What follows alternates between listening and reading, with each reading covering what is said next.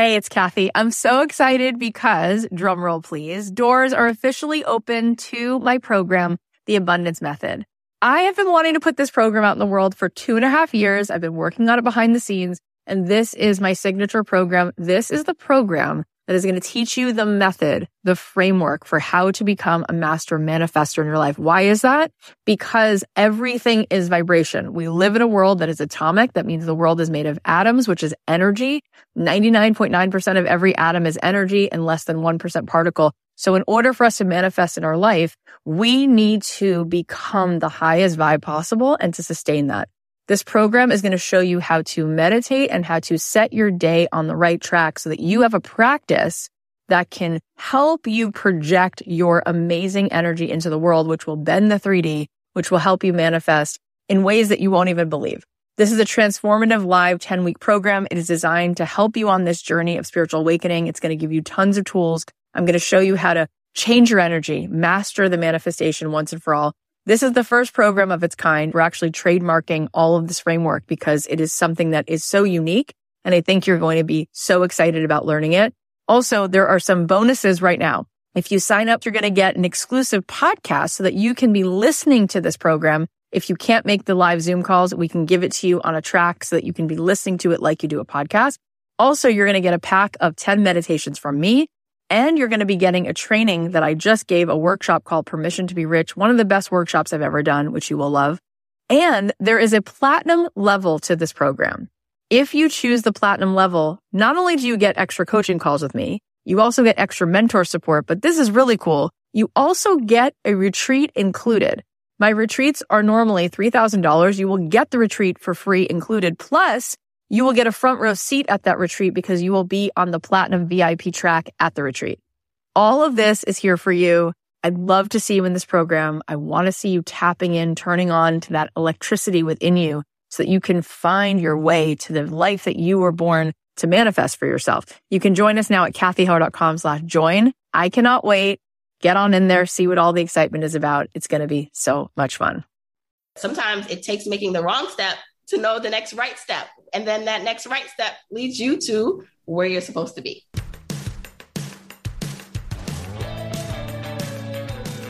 I believe that the opposite of depression, it's not happiness, it's purpose. I believe that every single person has something unique to contribute to the world.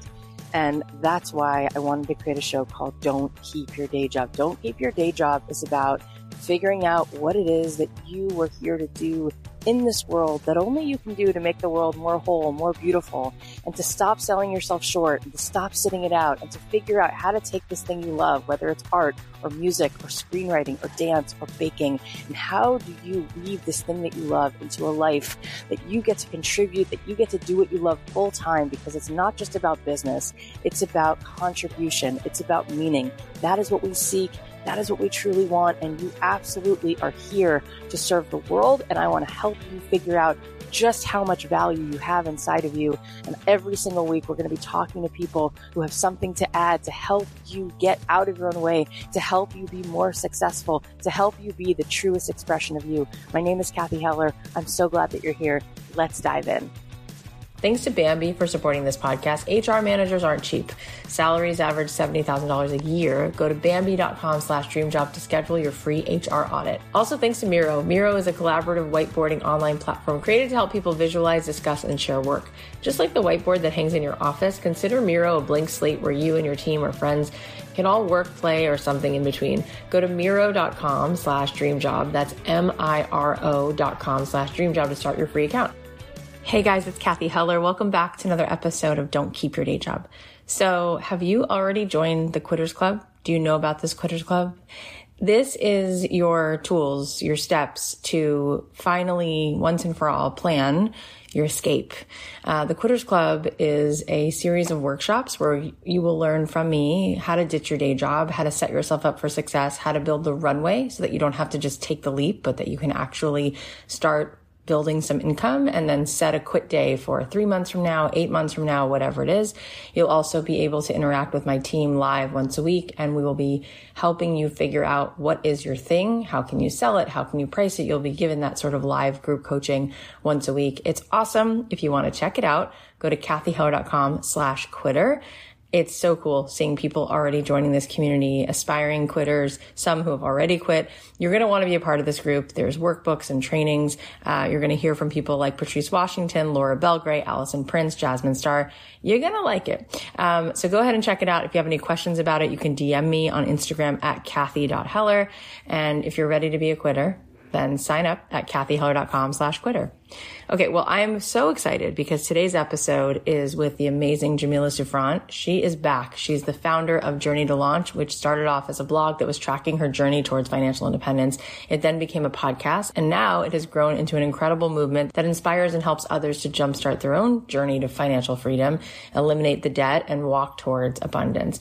Make sure to check out Jamila's Journey to Launch podcast, where she explores all aspects of reaching financial freedom from increasing income, becoming tax efficient, paying off debt, investing, saving, and learning how to retire early and wealthy. She's talked to awesome guests like Rachel Rogers, Ramit Sethi, Jessica Zweig. I was even on her show.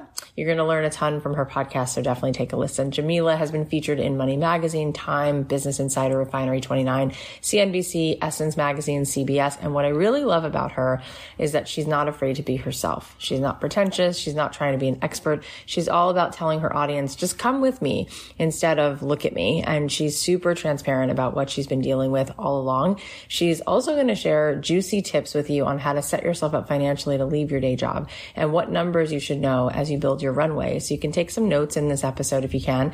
This woman is brilliant and I feel so blessed that she's here again. Without further ado, please welcome the phenomenal Jamila Souffrant. How are you? Miss Souffrant, nice to see your face. You know, Jamila, I feel like you're one of those people, very rare, who has such tremendous determination and humility. You've built something so beautiful and you still have the balance of getting to have a life and a family, which is also not something everyone is able to sort of put in the cauldron when they're stirring up the dream pot. So, first of all, why don't you just introduce yourself? That was my introduction of you. Why don't you introduce yourself a little bit and then we're going to break things down and I'll ask you a bunch of questions and we'll just have a great time. Yeah, let's do this. So, first of all, Kathy and team, thank you for inviting me here and for those wonderful words. So, I'm Jamila Souffrant of Journey to Launch. That's my brand, that's my podcast, the Journey to Launch podcast. And I'm all about reaching and helping you reach financial freedom and independence you know, my belief is that we can reach freedom from wherever we are today. So, regardless of how much debt you have, how much you earn, all the restrictions you may feel that is placed on you, there is freedom available to you. There are more options from right from where you are. And my goal with my platform is to help you figure out your path to that freedom and to help enjoy your life, which is why I call it Journey to Launch, because the journey is the most important part of it what point is the destination if it's a miserable journey? And as we all know, if we've ever accomplished anything, it's great to accomplish it, but then usually what's what's next, right? And so my hope is that as you are journeying towards financial freedom and independence, you're enjoying the journey most of all to that. So, you know, I like to say that, you know, my I have humble beginnings like many people. I was born uh, on the island of Jamaica, beautiful island of Jamaica. And I came here when I was about two years old. And so I was one of those stories where my mom, she was a single mom. She had me, which by the way, so I'm a mom now myself. I started having kids in my early 30s. I know I look like I'm only 20 something, but you know. You really do though. but um my mom only had me at um she got pregnant at 19. She had me at 20 and she was a single mom. My dad wasn't really in the picture actively helping or raising me. And I can't imagine how she did it at that age because I'm this age. I have help. I have, you know, a husband who's an equal partner, and I'm still overwhelmed. And I'm like, I can't do this.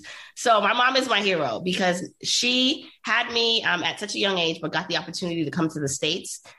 And she had to leave me behind. And I actually interviewed her on the podcast. I forgot the actual um, episode because we went through this story how she had to make a decision to leave me in Jamaica. I was about eight months old. Um, and she had a week to decide because her papers came in Mine's did not. And she had to decide. And luckily, my grandmother was in Jamaica still, so she was able to leave me with her. But she came to this foreign land where she had some family, but she didn't know anything, anyone that re- really well, and really worked her way from like the bottom um, to establish herself enough that when the papers came for me and my grandmother, I was able to join her. And so, very humble beginnings in the sense that for me, money wasn't something that we had a lot of, but you know, I she worked so hard to provide the basics and then some that I had such a great childhood and great experiences. And I really say that my internal drive and the way that I think about life now is because of how she raised me. And money was always a driving force in our lives, and not just the lack of it, but because of what she and my grandmother were able to do with the little bit that they had.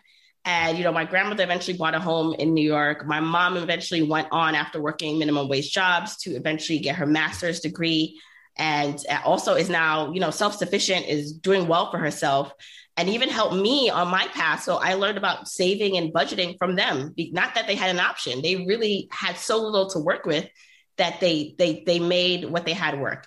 And so that's like a through line for me and how I talk about money and freedom because I realized that you know you can actually achieve it without having all the money in the world, but it's helpful if you know you have more than enough.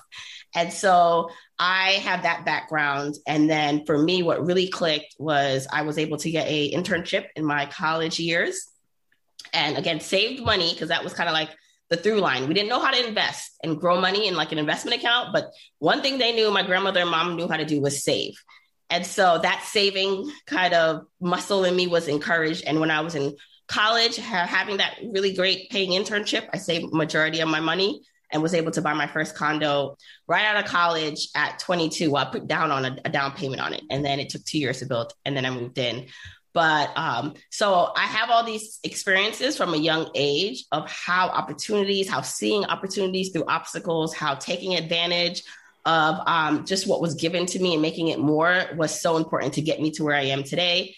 Fast forward a bit, um, I'm in my early 20s working in a job now. So that internship, that company hired me full time. But I always had these visions and dreams because I was such a outgoing, free-spirited child that I would not work for anyone past the age of 30. I was like, I don't want to be in this cubicle. This is I don't like people telling me what to do. I'm going to figure out something.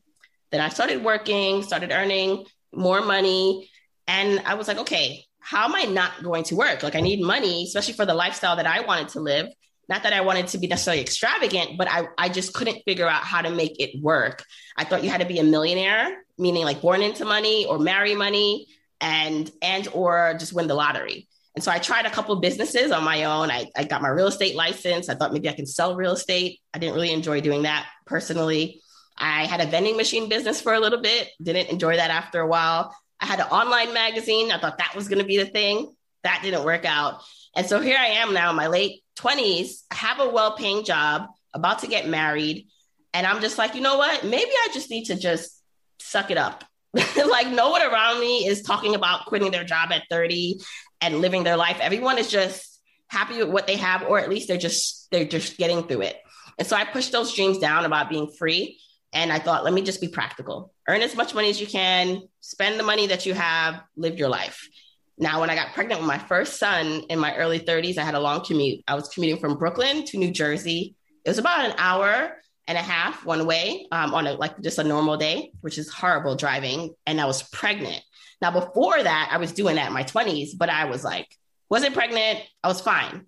But being pregnant, I, I knew something had to change because I wanted to have more kids eventually. And I didn't want to be stuck in this life where I was in my car two to three hours a day working at a job I didn't love. So I would say that, Kathy, um, my dreams that I just tried to forget about because I thought I had to be practical and I didn't know how to do it, they bubbled up one day when my commute home, when I was pregnant with my first son, took three hours. Like all the traffic, all the traffic patterns were messed up. I, I, always like to joke the traffic gods were not pleased that day. And so I had a breakdown in the car and I said, no, like it, I remembered, I remembered these dreams I had. And I said to myself, I got to figure something out. I started to Google. So that happened, had a breakdown in the car, told my husband I have to figure something out. Then eventually I started to Google and really be more active now in my life. I started to Google how to quit your job, how to retire early. And I came across the world of blogs and podcasts talking about this crazy thing called financial independence and retiring early. It was the FIRE movement. And I was like, what is this thing? There are people here who are teachers who talked about saving and investing their income, half their income. They were able to quit their jobs and buy real estate and do all these amazing things. And I said to myself, wait a second. I should be able to figure something out because I have a well paying job too. So, with that, with the Googling, with the research, I started to listen to podcasts, read blogs. And for the next couple years, I just immersed myself in that world and said to myself, we can do this. Fast forward again, um, I eventually started Journey to Launch, the platform more as a blog, because I said, well, I'm hearing all these people talk about financial independence and saving and investing. I feel like there's a perspective missing here. So let me start my own blog to share what I'm doing. And let's set my target date to retire early, which really meant quitting my corporate job at 40 years old. And so I started Journey to Launch with that intention, started to share my journey more, what I was doing, how we were optimizing our finances to make this seven year journey work. I was 33 when I officially started as a blog. It quickly then grew into something that became much more than that. As you can see today, now I am doing this full time. Journey to Launch is my brand, my business. I started the podcast four years ago, so a couple years after the blog, to because I felt talking just was better for me than writing at the moment. And now it's it became the vehicle that allowed me to leave my job earlier than expected because I had this whole plan that I was going to reach financial independence, meaning have enough money saved and invested, um, where we I wouldn't have to actively work if I didn't want to um, you know, and we could talk a bit more about the, what that looked like, Kathy. But I really just had my own set targets. But then Journey to Launch came along, and by then, by the way, I had I was pregnant with my third child, and I had the commute still. I had the the biz, I had Journey to Launch on the side, which was a full time thing at that point had my corporate job, which was very intense. Um, and then I had kids and a commute. And I said, one of these things has to go. And so I can't, you know, it's not going to be the kids and the husband um, or journey to launch. So I was like, all right, I have to figure out a way to quit my job earlier than I thought. And I figured that plan out, did it in a way that felt good for the family, even though I made more than half of the income for our household.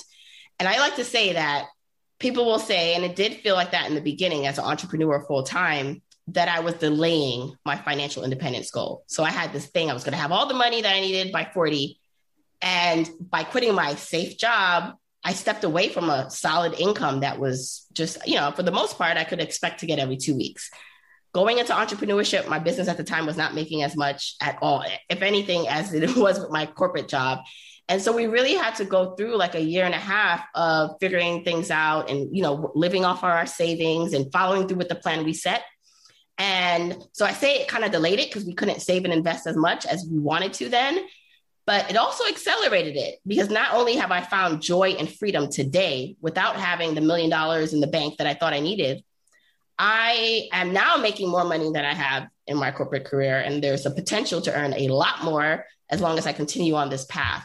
And so it's my testimony that yes, the finances and where you are are important, but you will be surprised at the opportunities that lay in front of you if you just follow your joy, follow the breadcrumbs, I like to say, of that life gives you and follow that curiosity. Because if I didn't start to Google, how do I quit my job and then see a podcast and then listen to it and then immerse myself and then follow through with the resources they said on the podcast and and really believe I could be that person, I would not be here um, talking to you in this capacity now. And so I am so encouraged to help more people develop and find their own path to freedom also. Oh my gosh. Okay. So so there's like at least six things I want to tease out from that. The first thing is and you use the word freedom a few times. So we're going to talk about the freedom from the three dimensional the actual the job leaving the job and all of that but i want to talk about the the freedom in your mind first yeah. because when you tell that story about your mother and I'm a mom and you're a mom and anyone who's here who's a mother and having to make that decision so difficult, so challenging. Then coming to the States and building what she built, right?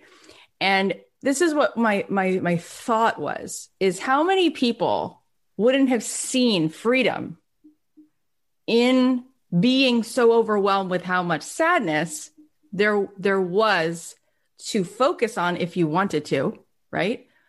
And yet by being able to shift the focus to the possibility, she was able to make choices that wound up leading you to be able to always shift your focus so that you can find the freedom, right? Yeah. And I want to talk about that first. You are so good at helping people do that so that whatever the circumstances are, that comes first. right? In every moment. How do we how do we almost make the problem disappear by seeing just a totally different perspective? Yeah. How do you feel she's instilled that in you? Your grandmother instilled that in you? And how do you feel you've done that yourself so that you can help other people when they're in a circumstance that feels insurmountable?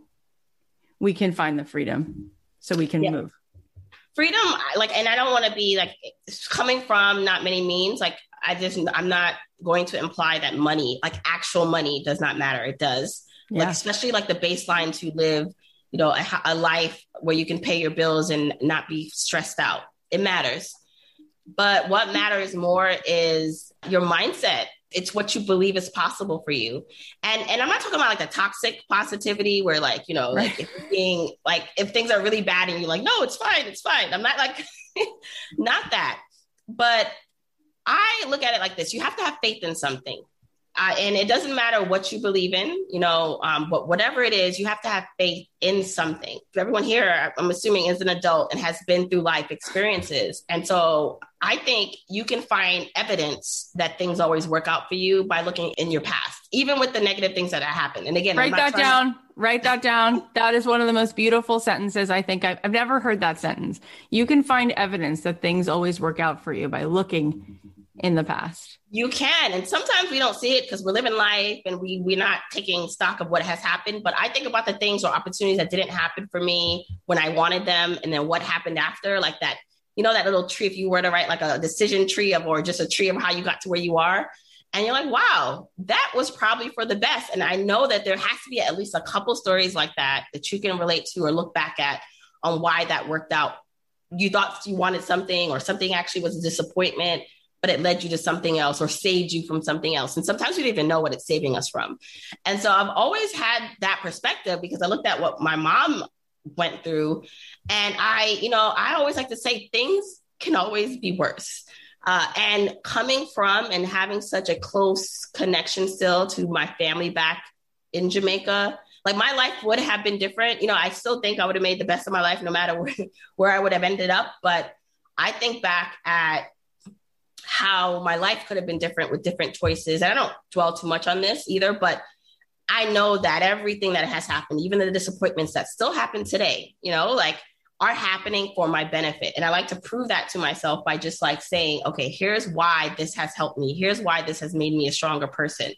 And so I think honestly, like if you can get that, if you can change your perspective about the things that happen to you, if you can look at the opportunities and the obstacles you'd be unstoppable because with that mindset and mind frame, it doesn't matter if things are not working out. You view things as detours, not stops. And sometimes the detour is to show you like this route that you would not have seen if you went the straight way. And the detour is more beautiful than a straight route.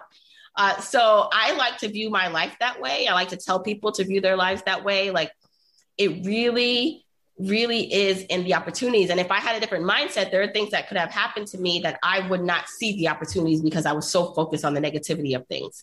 And I know that my mom thinks that way. Uh, she continues to think that way. And that kind of, she passed that to me, honestly, that belief that the positivity. And again, it's not to say that I'm always in a good mood. I'm not, or I'm always thinking positively, but it has helped shape my view of the world, honestly, and how I approach things. Absolutely. That's so clear. And that is so powerful. Thank you for that. What a gift. And then, in terms of this huge, huge risk for some people, it's a huge risk. You quit that job. You were not 40. You had not done the checking of those boxes that you thought initially you had to do in order to quit, but you did indeed quit.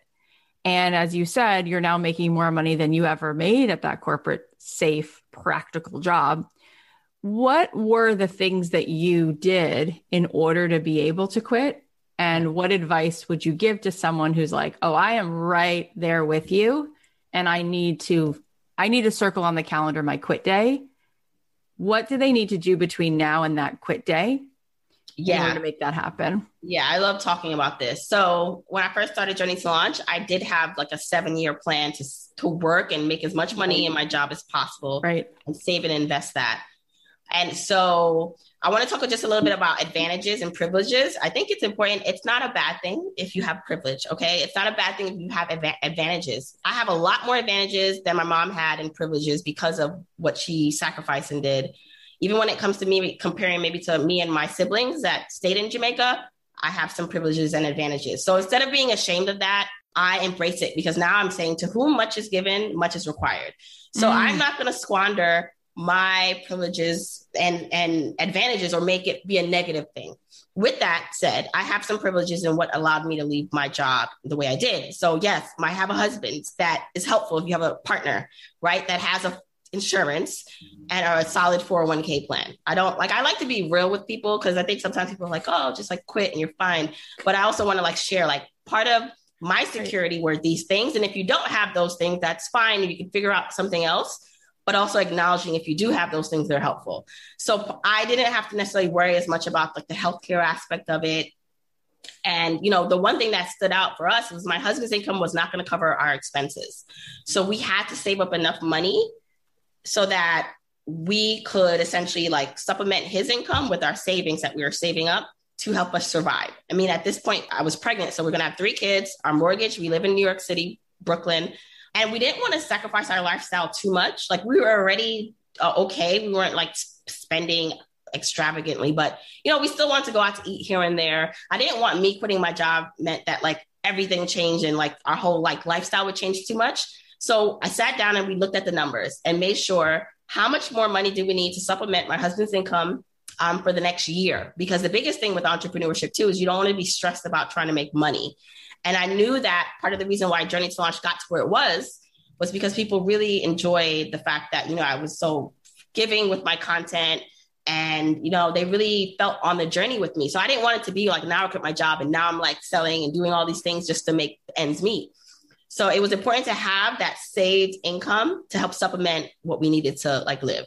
And so instead of saving and investing, so part of my whole story, what like claim to fame with Journey to Launch was my husband and I, because of our income levels, were able to save $169,000. This is saved and invested over two years. So when we started and when I found out about financial independence, until I decided that I was going to quit my job, I, we we funneled as much as we could after our, our, expenses to our investment accounts, our retirement accounts, and over two years, that was like one hundred and sixty nine thousand dollars. Again, it's a function of how much we earned together when I decided that I was not going to work like that much longer, instead of investing in the retirement accounts and all that, we stopped. And that started to go into like a cash reserve to help fund. And that was a mindset shift because here I am like investing and saving and seeing that money grow in an account. And now it's like, well, it's going to go in a savings account. And now it's actually the plan is to deplete it because that over time until Journey Launch start, starts making money. So I say all that to say we had to look at the finances part of it. And I had to consider the healthcare. And for me, that was easier because of my husband.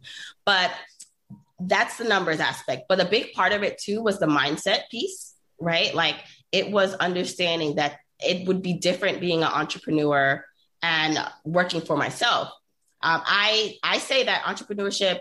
I mean, it's it's fulfilling when you are in alignment and doing what you love and also able to make money, but it's also work it's work and you're going to make mistakes and things are going to happen. And so you really have to prepare yourself for that. And so surrounding yourself with other people going through it who are more ahead of you, joining programs, like investing in the programs for me was really crucial because if it weren't for my group of friends who were already entrepreneurs or joining programs that showed me how to create my first product and or grow the podcast that I have, I would be floundering. I would be I would feel like I'm alone in this experience. And that's not the case. There are other people who can support you through this. So having that support network was really crucial in helping me leave because even when I doubted myself, I had people who were making it work. And I was like, okay, all right, that's that's showing me it's possible. I have to just keep going. Okay. So good. So juicy. So juicy. You said I didn't want to start all of a sudden selling because I had been nurturing, which is that is what you do, right? That is what you do. You have to build the well before you're thirsty. You have to keep giving, plant the seeds, you know, till the land before you want something from the land, right? That's psychologically, we have to build that trust factor. We have to give before we ask, right? However, at a certain point, it was time. And you said, until Journey to Launch made the money. So there was going to be, you knew, a, a moment where you would have to make the offer. Yes. And you would have to do both the mindset work to step in and claim it. And you would also have to figure out what would be the offer that would land, right? On a practical yeah. level, which you did. And then that offer grew and it's had its own journey as I've watched you. And now there's so many different cool ways you've given people to work with you and to transact with you. How on earth did you do that? That to me is what I see from people as one of the biggest things. There's one risk, which is quitting the job, but there's almost an even scarier risk, which is claiming my worth and asking of the world to open my palms and receive in exchange for what I can give. So, yeah. when did you finally do it? And how did you first do it? Yeah, so this is really interesting. I, I would like you all to know that I'm still working through it and I, I share my, my lessons as I go. But I have tried almost like every type of product or service with my business. And, you know, it's funny because as I do them all, I'm like, I don't like this one either. so, what is it that you like doing, Jamila? Right. So, for me, it was trying things and not being able, like afraid to fail. So it was like trying like the low, and it depends on your industry and, and like where you are in the market that matters and who your target audience is, right? But you know, for the longest time, I was is really focused on trying to create a product or service directly to my audience, which I still recommend, right? I tried a few things. And even like recently, I actually shut down, I had a membership, like yeah. a personal finance membership called the Money Launch Club that I'm actually shutting down, not because like I can't make it work. It's just, I don't know that I want to put my energy towards that right now with everything that's happening. Right. And so you won't know that though until you try it. And I know that's scary because two years ago, I mean, I started the membership a couple years ago, and if you'd have told me that, you know, you're going to eventually shut it down, it would have felt like then why start it? But I don't want you to think like that. Like you have to start these things to know exactly what you want to do, and that's what I've been trying and doing in my business. Now, I will say that obviously to do that, like there needs to be some level of comfort and security in terms of income, right? So that's why for me, the having savings was important. So that way I knew if something did not work or if I didn't want to do something, I could say no to it. And I could set boundaries around what I would say yes to just in my business. But like that's important to have. And so some of the things that were making money for me. So the other thing too is like, cause you know, Kathy, you have, you have your podcast and brand too, is that realizing that Journey to Launch itself as a media company, like was also a service and product.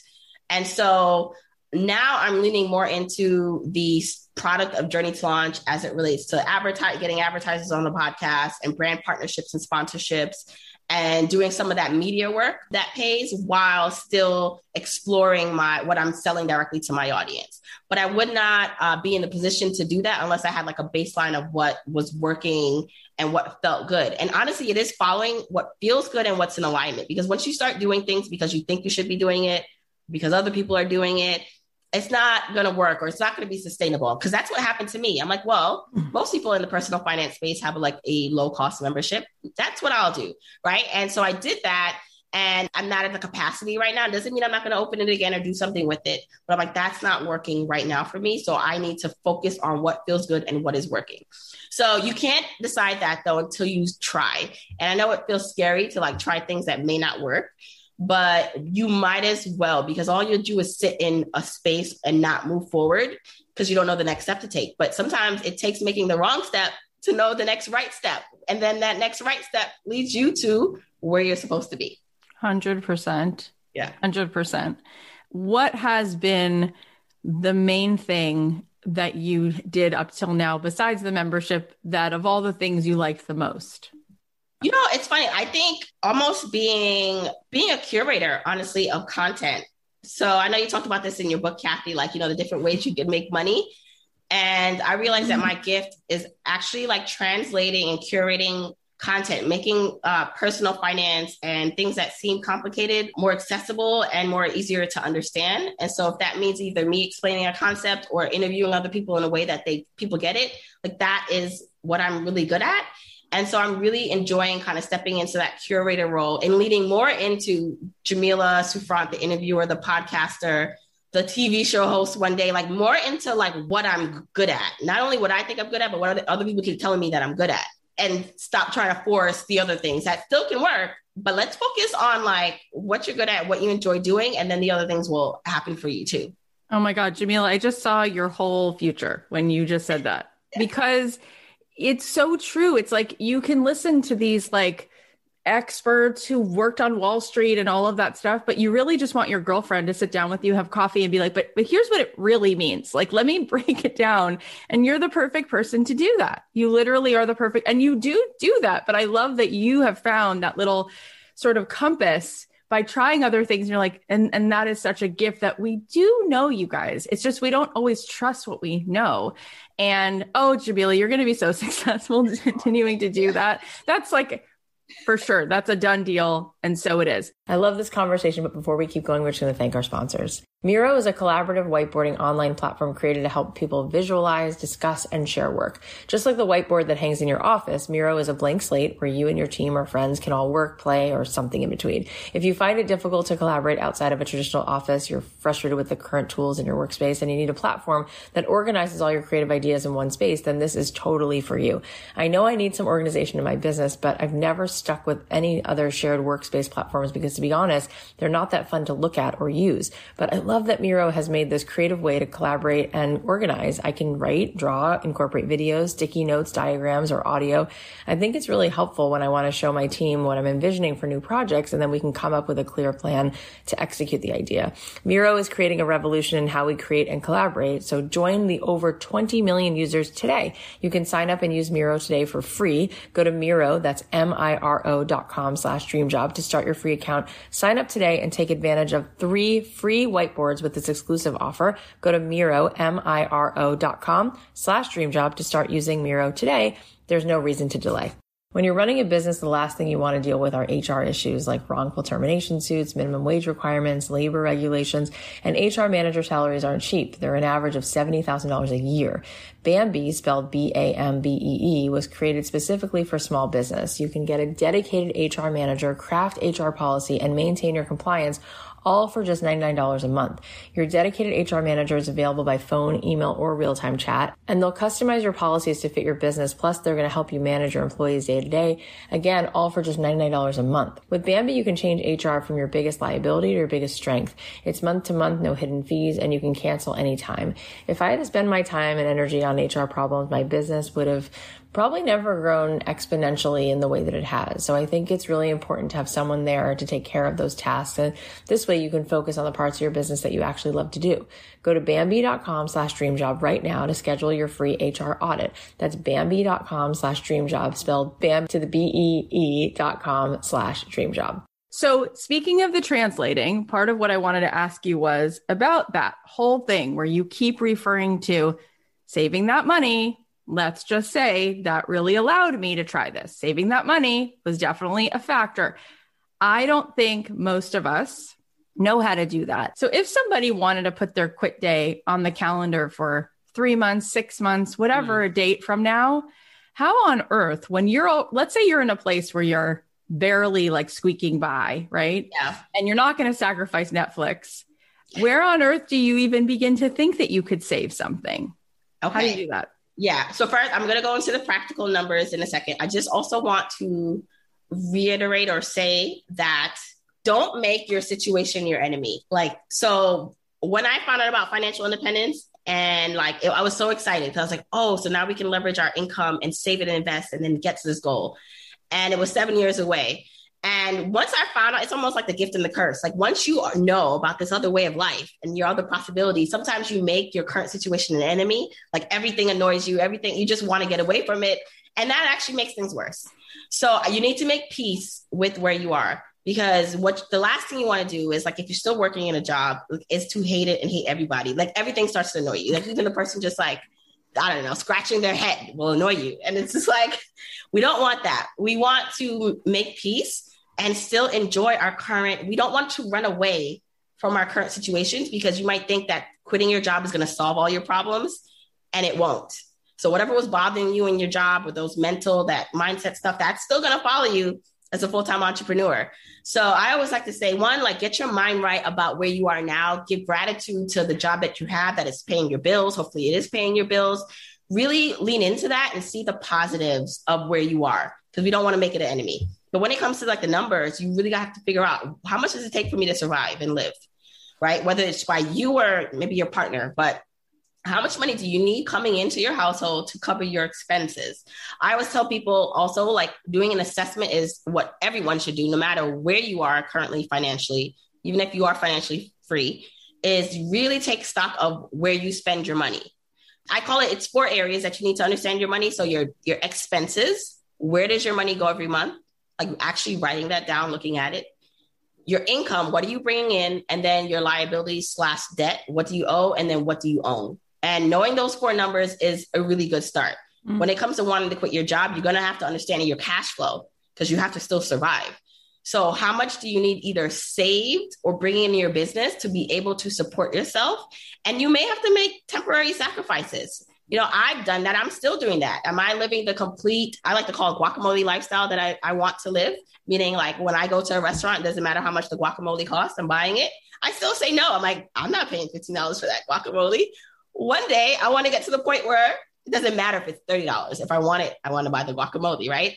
But you may be in a position if you're trying to quit your job, you can't say yes to the guacamole. And that's okay. It's not forever. And so it's really about looking at how much, what is my minimum? I like to say minimum viable expenses where I can still be happy.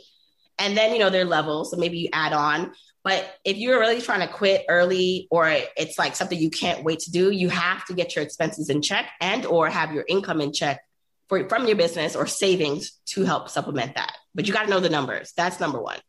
Oh my gosh. I love the guacamole. That makes sense. I was like, why did she say guacamole? Like, there you go. That's a perfect, perfect response.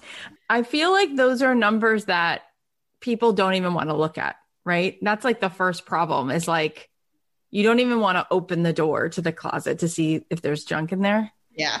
So, is there a way that you can make that feel more inviting or less scary? And and is there one of those numbers that we could start with and then see if we can simplify it and say, okay, here's how you can try to make the emotional space to deal with this one of those four.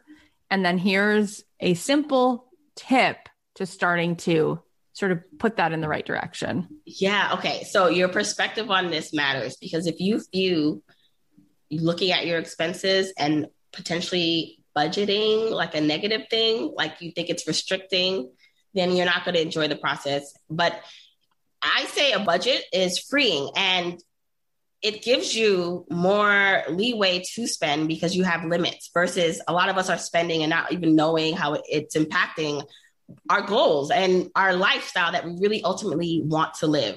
And so knowing that you have set aside or you know that, okay, it's $300 for restaurants this month, that is powerful versus not knowing that at all and just spending and then the regret and shame that kind of comes from after that. So it's really seeing your budget and you have to call it a budget. I sometimes call it a freedom plan, call it whatever you want. Having those numbers to help guide your decision making is really important. So I would say of the four like numbers or categories uh, income expenses liabilities and assets expenses can be like i don't want to say the quickest but you can really get a handle on your expenses in a way that like it can happen in a day if you set the time aside and so it's really just understanding that it's going to be potentially jarring and painful but knowing that mostly everyone feels this way or has these feelings you're not alone and also understanding the quicker you get a hold of this, the faster you'll get to your goals. We were making good money before I found out about financial independence, but we were not optimizing that money. Like when I said that we saved 169 over the two years, we were making about the same amount before that, but not saving and investing half of that because we were just kind of spending without thinking about what we were spending. So just know that you could literally unlock another dimension of freedom in your life right now just by being aware of the numbers.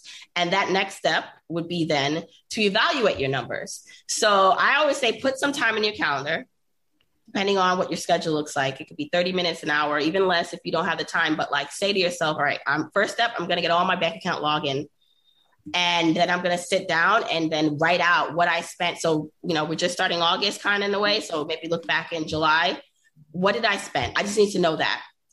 And once you break down the steps in that way and have it on your calendar and stick to it, make it fun, maybe glass of wine, beer, whatever you enjoy, make it have a treat afterwards that it's going to reward you for sticking to it.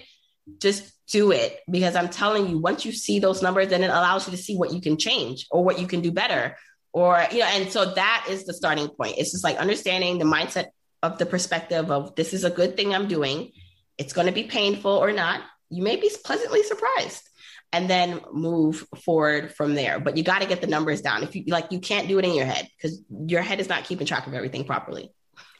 And remember, as part of Jamila's story, she was telling us that she had bought that first condo and you were in your early 20s. And I remember you telling that to me when I had you on the show the first time. And you said, I think that condo was in Dumbo, right? It was in Dumbo, yeah. Brooklyn before yeah. Dumbo like totally exploded. Yeah. So the point being that you were able to do that then. Like you were able to save enough money then to buy something. Go ahead. Yes, and yes. And I want to say this too, because got to give credit to my mom.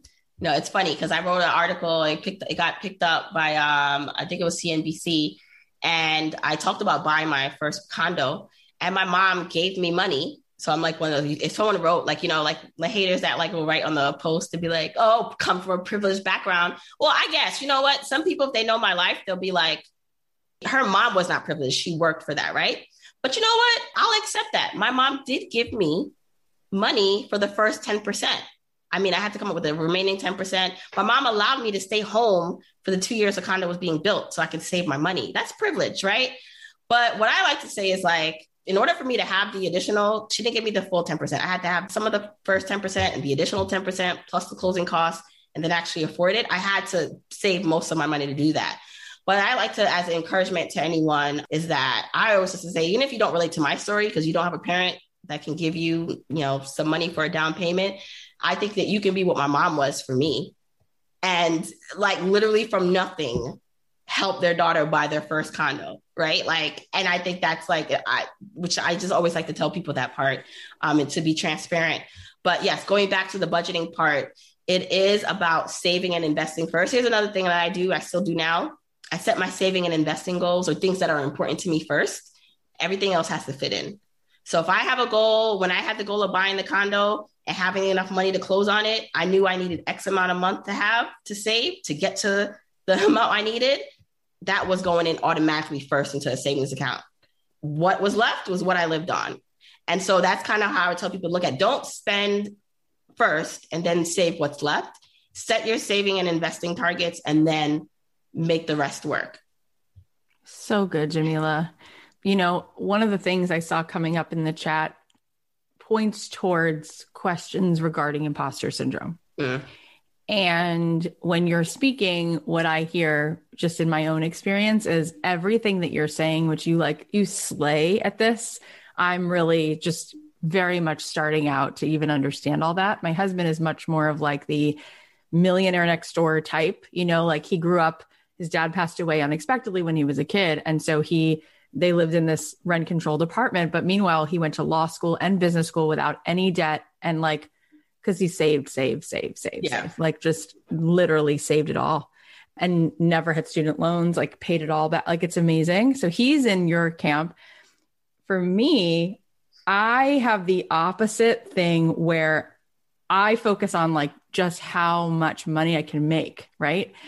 And I see just in terms of perspective, I'm like, there's customers everywhere, your buyer is everywhere. And yeah. to the extent that you can be the vibration of what someone wants to buy into, boy, can you like move mountains like overnight. People love being around you. There's a warmth, there's a realness. And so, to the extent that you've been visible, people want to be a part of that world, which has done wonders, right, for your brand and everything else. But people will ask, well, who am I to do this? Like, I don't have a financial degree from Harvard Business School, right? But either do you. Last yeah. time I checked, you don't either. No. so when it comes to that making money part, I know that we all go through that moment of like, yeah, who do I think I why am I hmm. so boldly putting this in the world? I, I don't have any credential. And yet either does Oprah, you know, or Beyonce or a lot of other humans. How did you overcome that? How do you help people overcome that if they want to do something that they don't have a permission slip from some institution?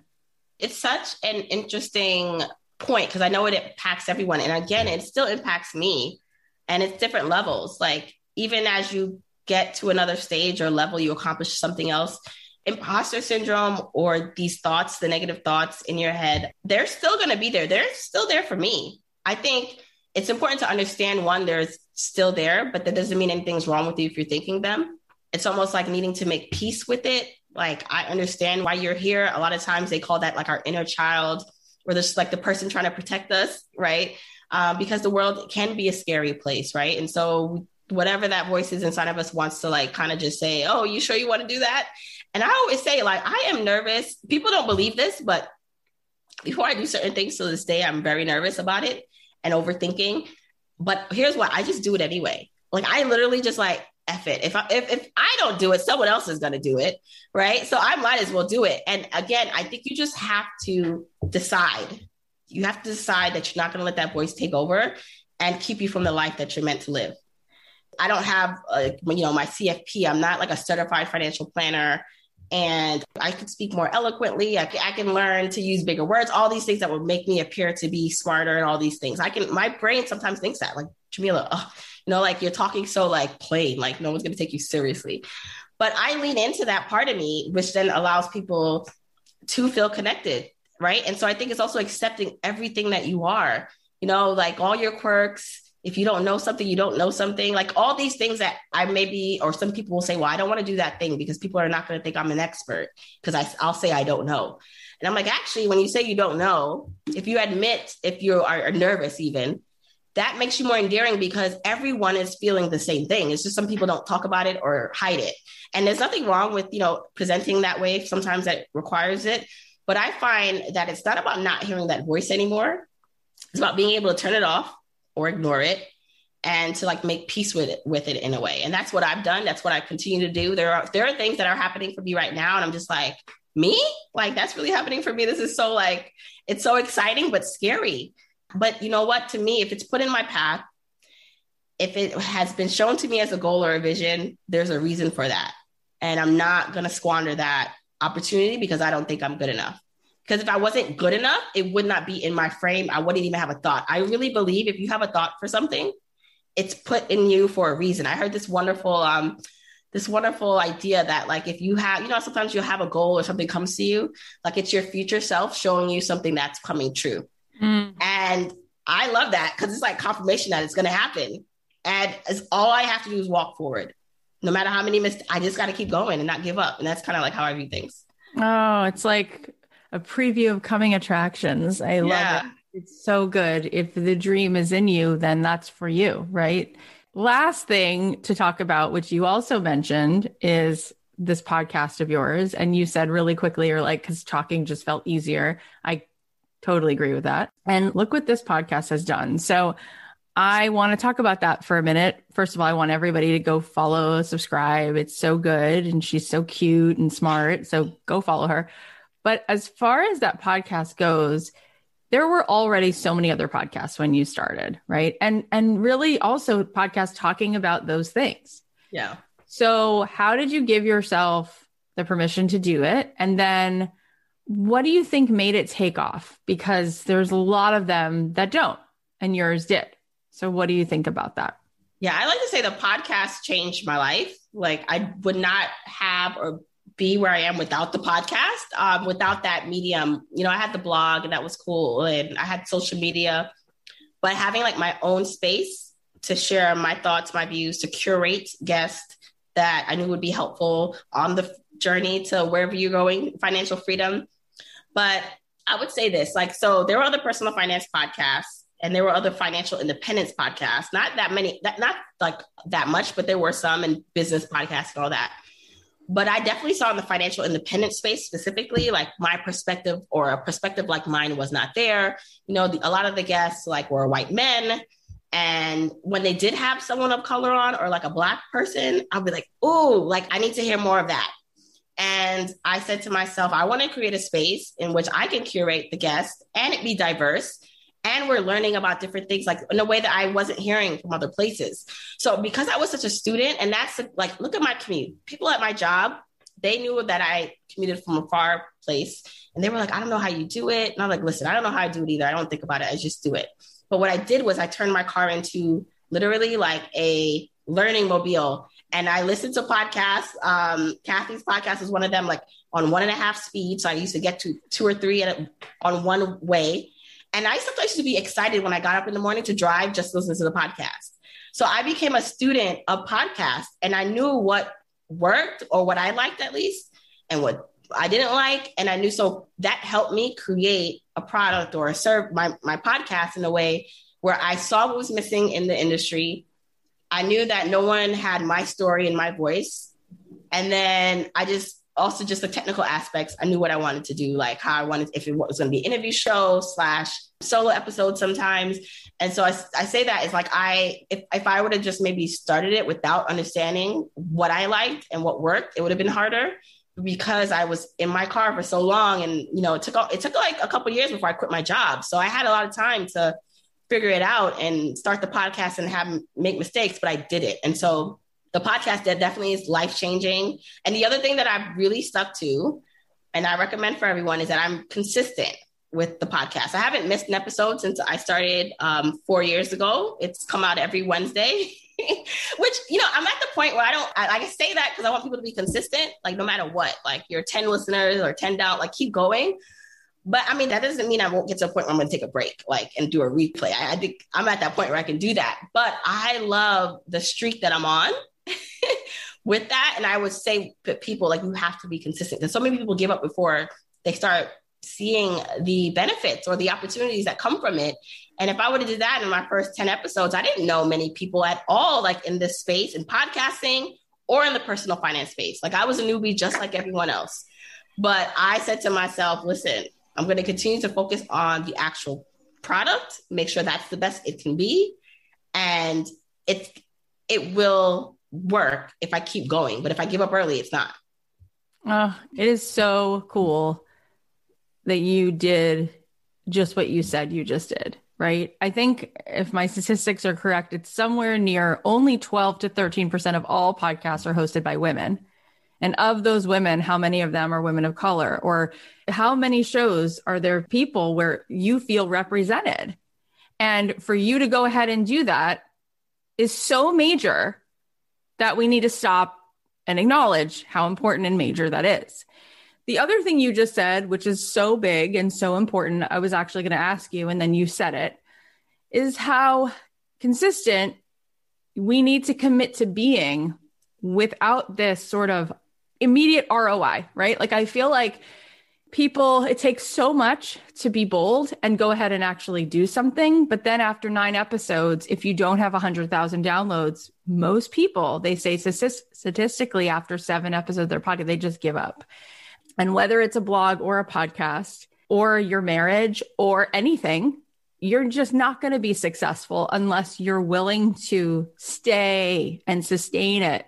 And that takes some mindset I'm curious about that. And I'm also curious if you have one or two things that you did strategically that you found really worked to grow that communication with your audience, to get a bigger audience, to have a more intimate audience. So I'd love to hear you talk about about those things.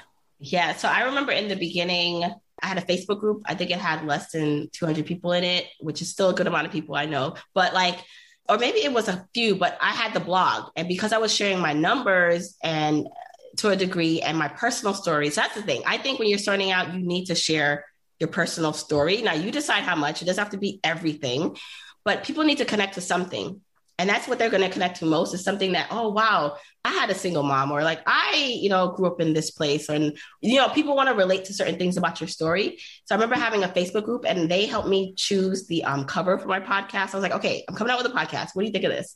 So they were very invested i think um, all 10 of them in like the podcast. And i remember crowdsourcing like what do you want to hear? What questions do you have for me? Like I, I i really incorporated a lot of what they wanted at first along with what I wanted to like talk about. And I was really clear on that. I also dubbed them, I, I gave them a name from the beginning because I knew I loved being like a part of communities that had names. So I call them, I call you journeyers. So hopefully we'll have some new journeyers here.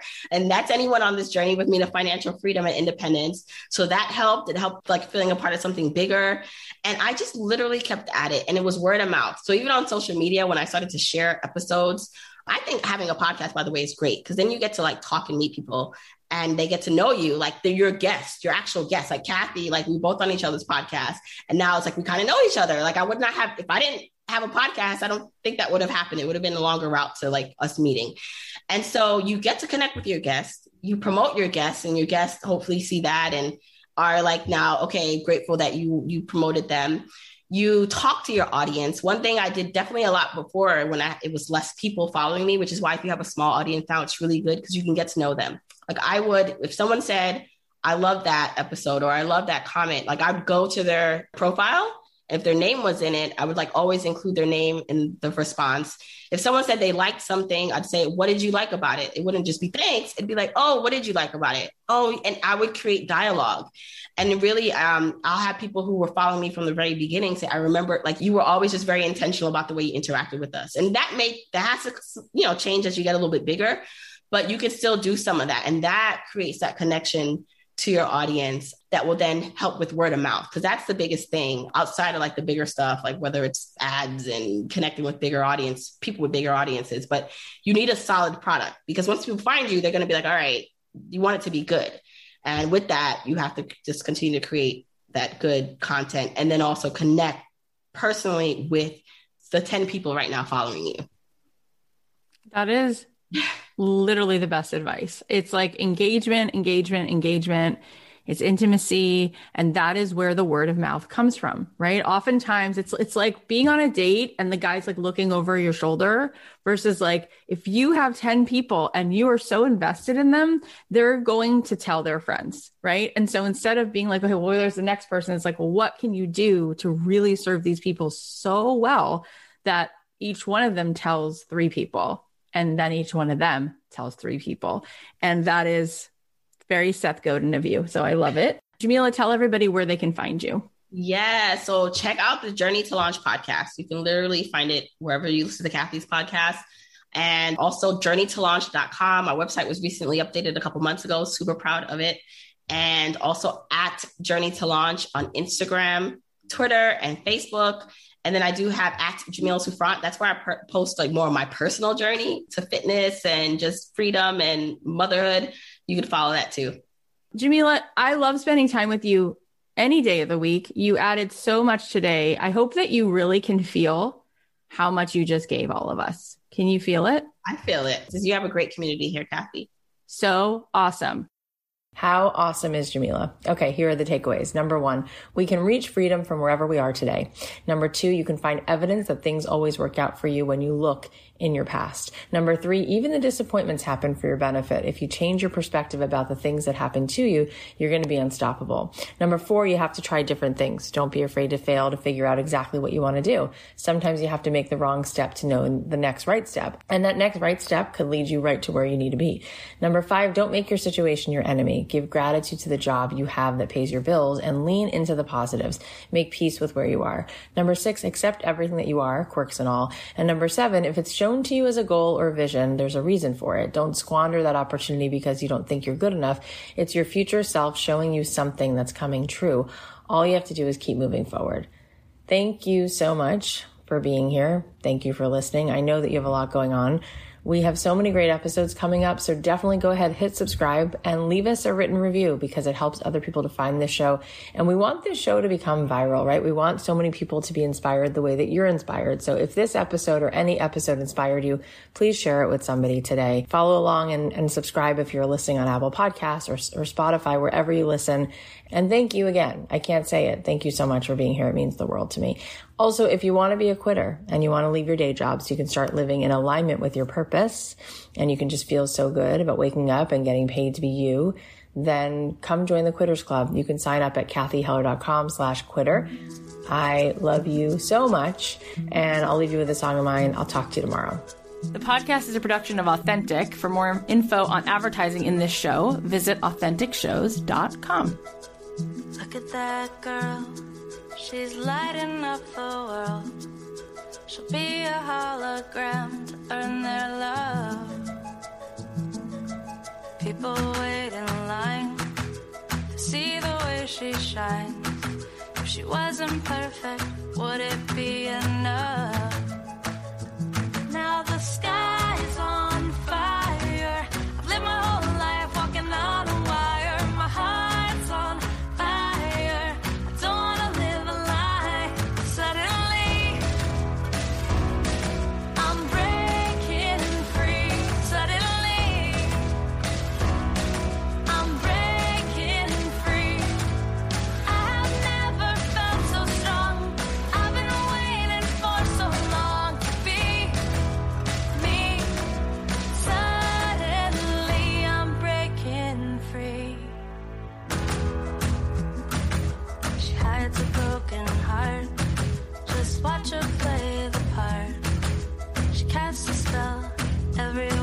she goes. Another Mona Lisa. They all come to see her. Everybody's looking for a hero. Now the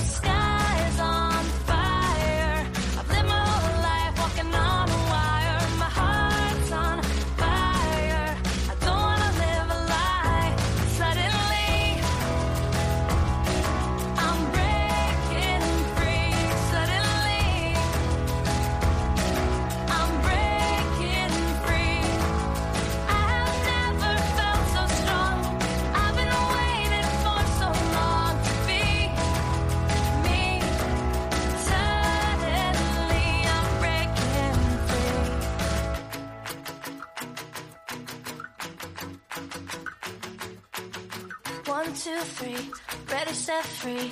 One, two, three, ready, set, free. One, two, three, ready, set, free. One, two, three, ready, set, free. One, two, three, ready, set, free. One, two, three, ready, set, free. One, two, three, ready, set, free.